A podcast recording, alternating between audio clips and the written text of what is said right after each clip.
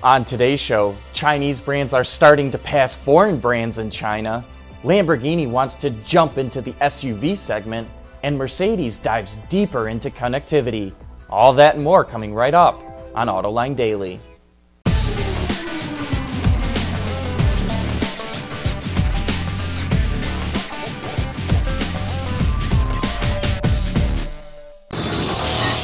This is Autoline Daily for May 26th of 2015. Have Chinese automakers finally started to turn the corner in their home market? Up to now, foreign automakers have dominated the Chinese market.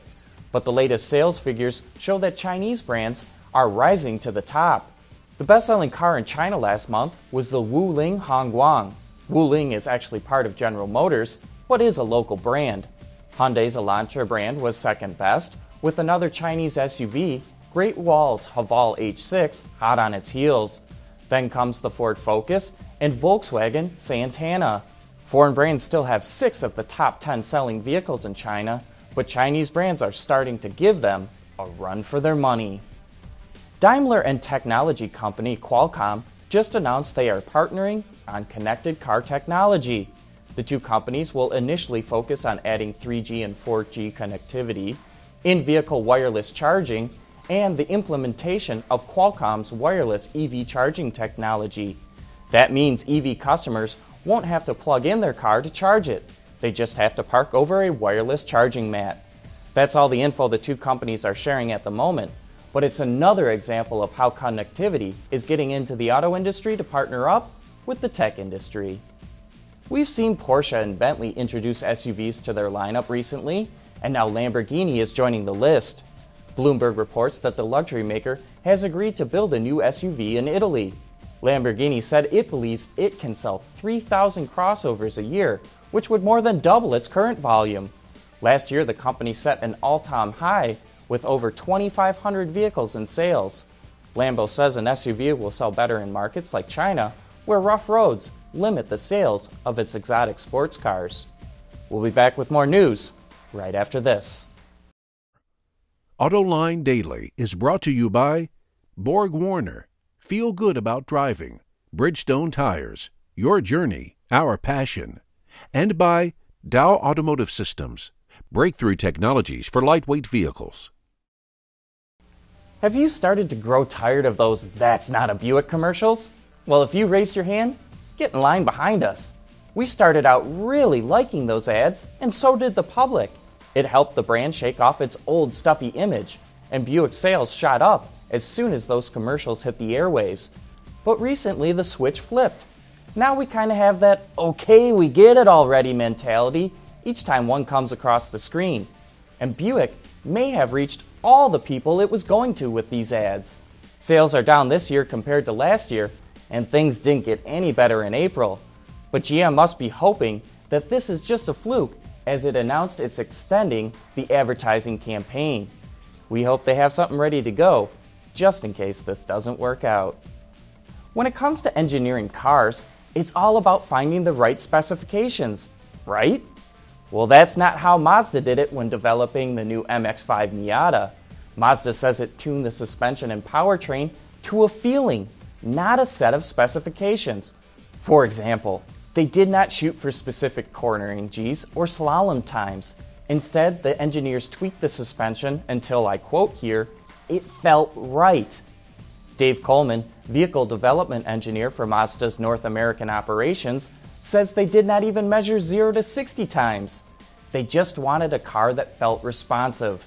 And as you can imagine, this is a very different way of developing a car. And while we're still under an editorial embargo for reporting driving impressions of the new Miata, I think we can get away with reporting that they achieved a great balance in the car. Well, we let our poll for the next big name in interior materials run over the weekend, and we have a clear winner at the top EcoWeave. It was actually one of the first two or three suggestions that we got and was submitted by Autoline viewer Buzzard. So, congrats go out to you. And if you don't already have experience in the marketing world, maybe you should think about it, because at least in the Autoline universe, you're a marketing genius. And we'd like to extend a special thank you to everyone that participated. You think that customizing cars is easy? Coming up next, we'll talk about how hard it can be.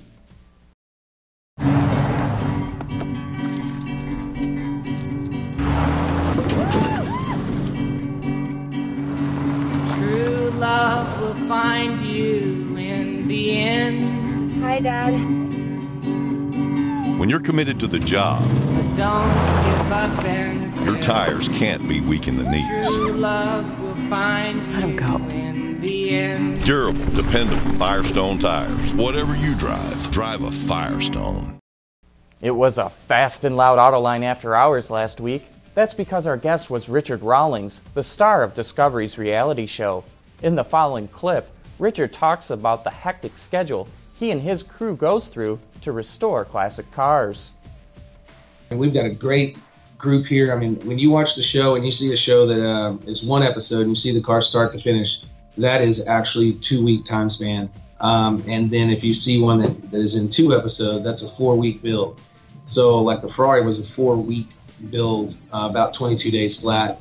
And um, we're taking these cars all the way down. That's paint, that's everything. And, and that was one of the things that was the hardest to get the, the show sold was the networks didn't believe that uh, you could build a car that fast. They were like, it just can't happen. We've looked at it, and everybody says it takes a year to build a custom car, et cetera, and so forth. And I'm like, not with the right equipment and team.